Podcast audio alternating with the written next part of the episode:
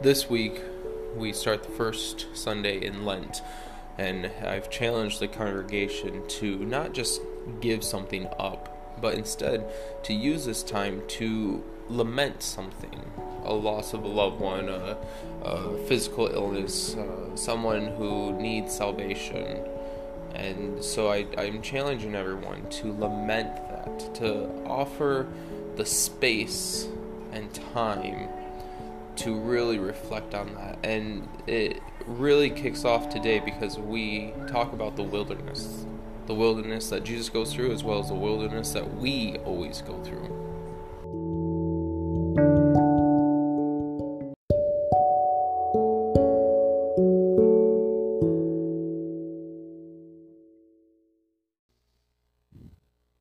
Forty days.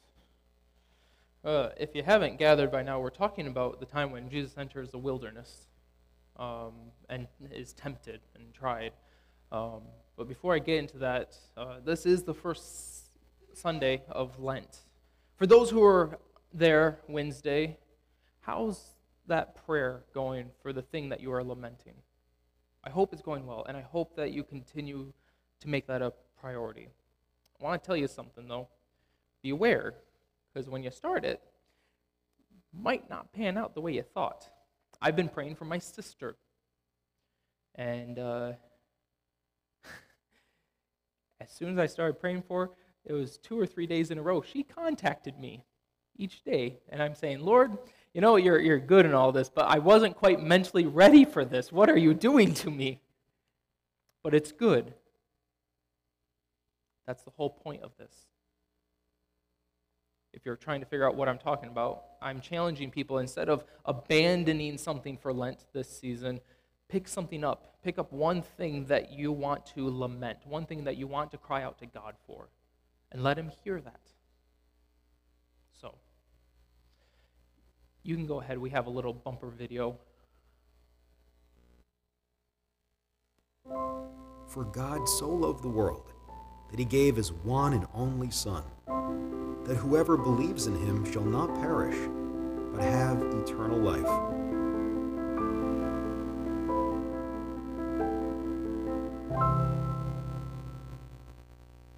For God so loved the world.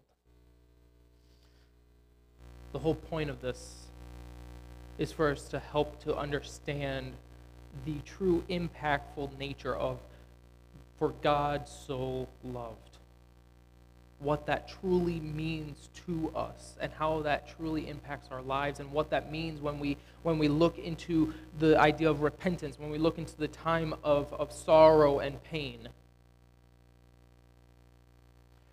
The reading today is in luke chapter 4 and i ask that if you are able that you please stand with me as we read verses 1 through 13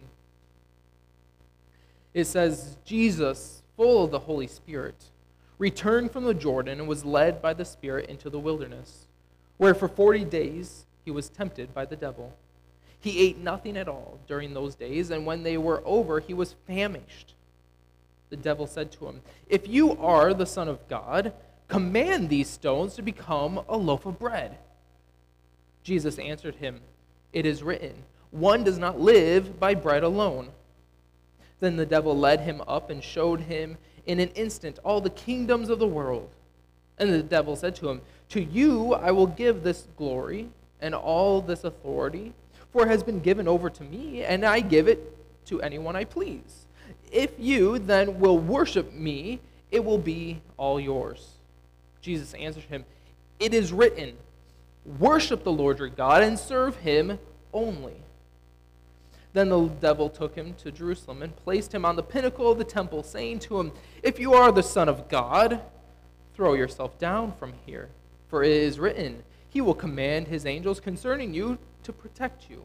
And on their hands they will bear you up, so that you will not dash your foot against a stone. Jesus answered him, It is said, Do not put the Lord your God to the test. When the devil had finished every test, he departed from him until an opportune time. This is the word of God for the people of God.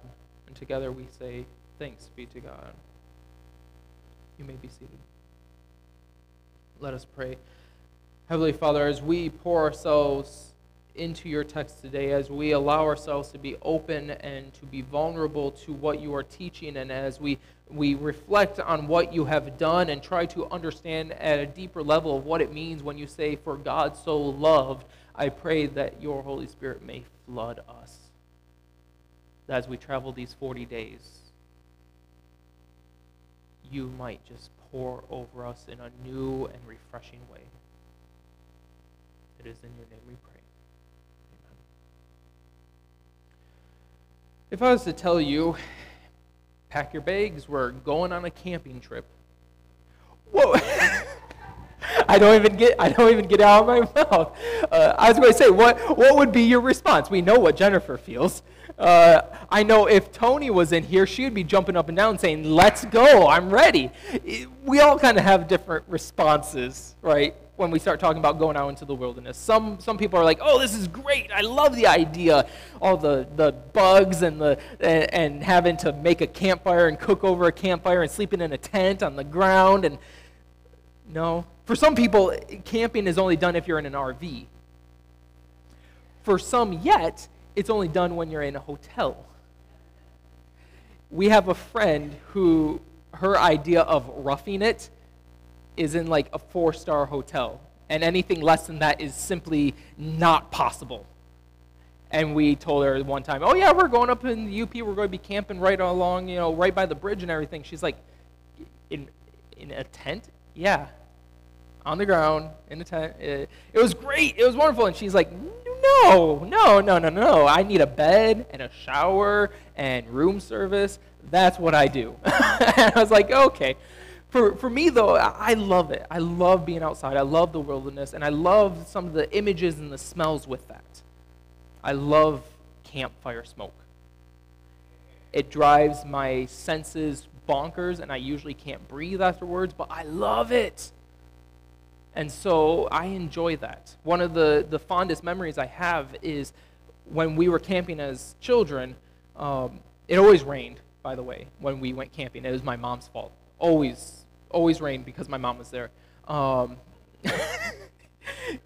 I know. Uh, she listens to these, so she's going to yell at me later, but I don't care. Um, and it, I remember always, they, my parents would get up in the morning. Sun's not up yet. My mom would start cooking breakfast. My dad would be making coffee and, and putting the fire together. And so then I would, I'd usually be an early riser, and I get to sit up and it's that whole idea of sitting around the fire, drinking coffee, smelling sausage and eggs and pancakes getting made and all this stuff, and seeing the sun rise. It just, that's a wonderful image.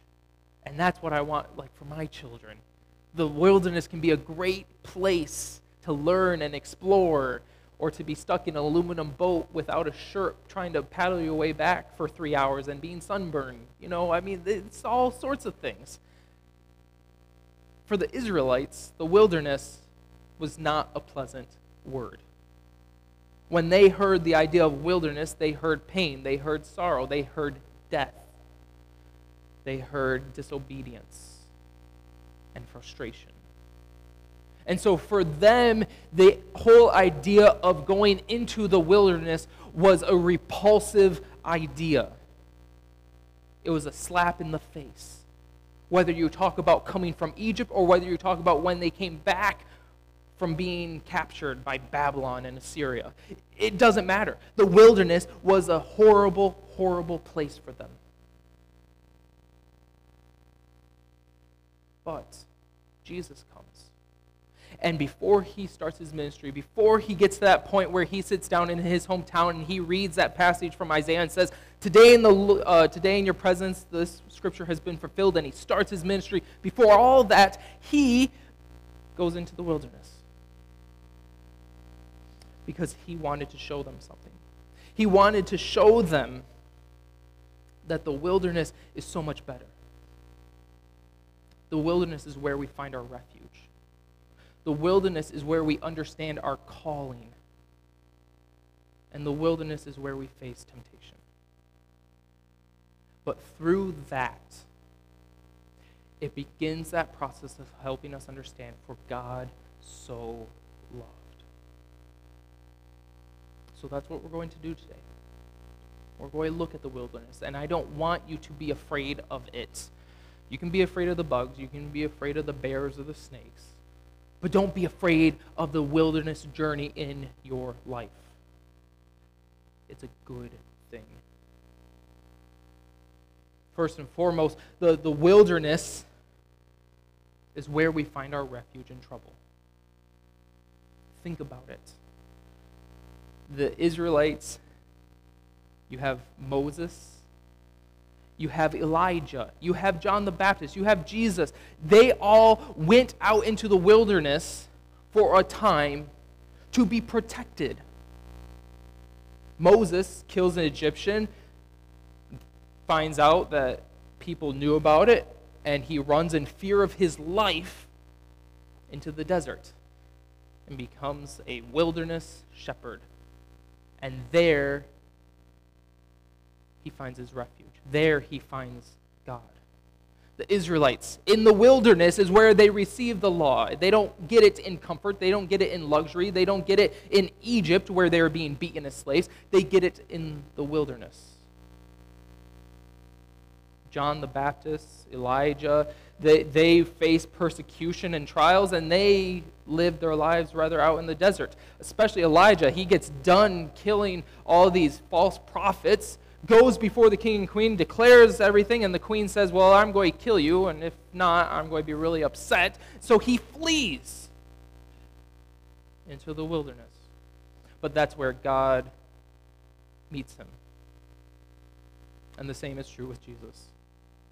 Before he can start his ministry, before he can truly go out and do what he is to do, he allows himself to go into the wilderness so that he can find the refuge and strength of God. If you have ever seen a desert place after it's rained, you know it's different, right? When, when the desert actually has rainfall, the cactus, the cac- cacti, they blossom. Things come to life. It is a completely different environment. The wilderness very much is a life giving place. It doesn't look like it. It may not seem like it at times, but when you really dig down deep and when you allow God to fill that place, it brings life. And so, we need to allow that to be something that we lean into, not push back against. But we don't do it just because of kicks and giggles. You know, we, we, don't, we don't do it just because we want to you know, prove how tough we are or how stubborn we are. We do it because we are led by the Spirit to do it. Jesus himself, the Son of God, does not just go into the wilderness to be tempted because he wants to say, hey, I'm the Son of God and I can handle all things. He goes in led by the Spirit, filled with the Spirit. Something that is vastly different because then it makes it a God thing not a me thing. Sometimes we put ourselves in the wilderness areas because of a me thing. But when we're led there by the Spirit, we can trust that God is using that moment to shape us and to give us the space to grow and to find peace and rest. It's also where we find refuge in the time it gives us this, this space. This, this word space has been something that it, I've been saying a lot because I, I believe that we have lost our idea of giving space to things, giving opportunities for things. The wilderness is a space for refuge, it is a place for healing, it is a place to be able to stop recharge, find new purpose, new meaning. It's not just because you've been cast out, pushed out, shoved out, abandoned. I, I think of uh, uh, my, my one pastor friend. Uh, he, he, he served in the army. He was a, a missile wiring technician. He showed me once the, the thing that he designed. And it was some missile guidance system. And he knew he knew how to do it. It was funny because he got the models later on and he had to change the models because they weren't quite correct. and so he, he redesigned them because he said, no, no, it's actually supposed to be like this and, and stuff. And he spent time in the desert, quite literally, in his turns in uh, Afghanistan and Iraq. And he came back saying, I am changed. It was hot. It was sticky. It was muggy. He got some sort of weird, funky desert fungus in his throat that now has caused major health issues for him. But it has been a place where he found refuge in God. In light of all the bad, it gave him that space to understand who God was. That's something that we need to begin to incorporate in our lives because we are in a wilderness time. Many of us have come to this point in our lives where we're facing some difficult things. And God is bringing us to that desert, that wilderness area to, to live and to find refuge in Him. We can't go in kicking and screaming. Don't, don't reject it as something bad, but let it be something good to shape you.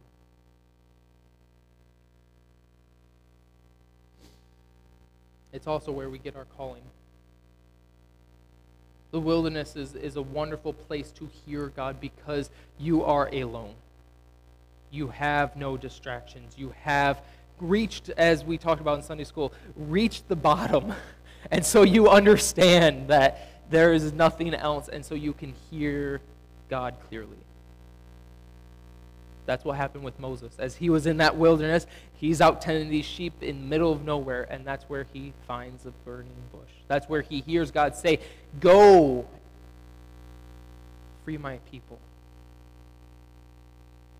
a very distinct calling. This, a calling that we all have, some way, shape, or form. But if we don't allow ourselves to wander through the wilderness for that time period, we then miss out on the calling that God is trying to build into our lives. Even Jesus needed to better understand his calling for his ministry. He knew he was the Messiah. He knew he was the Son of God. He knew what he had to do. But to better understand it, because imagine being the Son of God, having all power at your fingertips, being able to command angels and to command armies and to change nature as will, and yet he has to come to this point where he allows himself to be weakened so he can understand and relate with us. He had to go through this wilderness time so that he could understand what that calling meant so that then he could say, For God so loved. So we too need to allow the wilderness to shape us, to give us that calling, to refine that calling for us. Sometimes we go through multiple times because something is changing within our lives and we have to understand what this new direction is. We have to understand what the new calling is. And he's trying to use that time so we don't get distracted. So we don't get bogged down and we can actually just say, Lord, what is this? How is this? Who is this?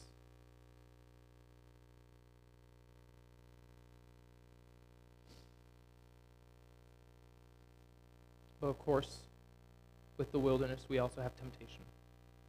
It's, it's what it is. Jesus goes 40 days, food, water. He's hungry. Turn that stone into bread. You have all the power. Why do you need to limit yourself, Son of God? Do it. Use your power. Who cares if that's not the right way? You can do it. Here's all the kingdoms. Here's the world at your fingertips. You have come to redeem this world. You have come to bring it back under your authority. I'll give it to you. Just bow down to me. Take that shortcut. You don't have to go and die on that cross. You know that's foolishness. You just bow down before me and I'll give it over to you. After all, it's mine to give, right? Oh, and then he goes real deep, pulling scripture, scripture that we read, Psalms 91. Just let yourself fall. People will see you and be amazed because God will catch you because he won't let you get hurt. Right? Isn't that scripture? You've been quoting scripture to me these past two times. Here's scripture back at you. Don't tempt the Lord your God. We can't take those shortcuts. We can't do those things that would just be easy to do. If it is not in line with God's will, you're going to cause some major harm. Jesus could have had all the power, he could have convinced people by all the miracles he could have done. He did so many, I don't know how people weren't convinced, but he could have done even more to convince people. He could have claimed authority like that because that was within his power to do so, but he doesn't. He takes a long journey, the hard road to do the right thing. when we are in the wilderness, we too will be tempted. We'll be tempted to take those shortcuts, to get out of this time of frustration and loneliness quicker than what we ought to. But our response needs to be like Christ, which starts with knowing the Scripture, which starts with understanding who God is. Because if we don't have this to help us, to guide us, to feed into our minds as we're going, we're going to look at these shortcuts and we're going to say, that makes sense. If I can do this, why not? This is why not.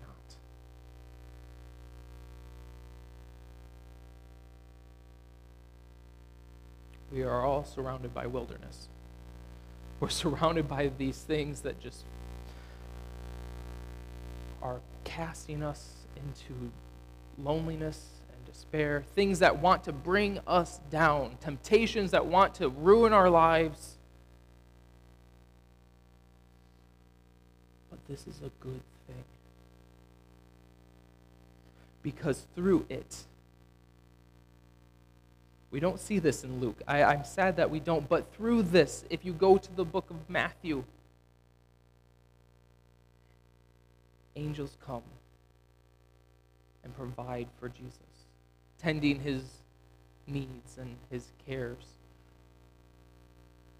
When we make it through the wilderness, God is there to provide everything we need to get back on our feet and to start doing the mission that He was shaping us, calling us for. So it's not a time to push back, it's a time of shaping, it's a time of understanding, it's a time of learning and growth for us to be going through these times. Is it hard? Yes. Is it frustrating? Yes. Do we want to just jump up and down for it? No, I, I, I hope not. But it's a very good thing because it is a moment where God is able to use us for something And because of it, we can look at our Savior and say, if He went and did all of that so He could relate to us, so He could understand us, so He could give us the model by which we can live, I think I can begin to understand for God so loved. Let us pray. Heavenly Father, help us now. For all of us who find ourselves in the wilderness moments, help us now. For all of us who are being tempted, who are being tried, for all of us who are thinking that I'm in a place where no one hears me, Lord, speak to us. Give us your calling. Give us your purpose. Help us to understand Help us to see that the wilderness is a place of refuge, a place of peace, a place that you are taking us to protect us from greater harm. And may we pour ourselves into that moment in the wilderness, whether it is a week or a day or five, ten, fifteen years or more. Lord, may these wilderness moments not be something that defeats us. May we not give in to the temptations to shortcut or to turn away, but may we instead rely upon you for strength and understanding.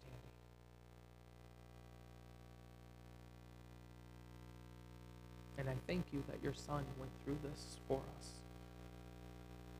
I thank you for the love that it takes to go through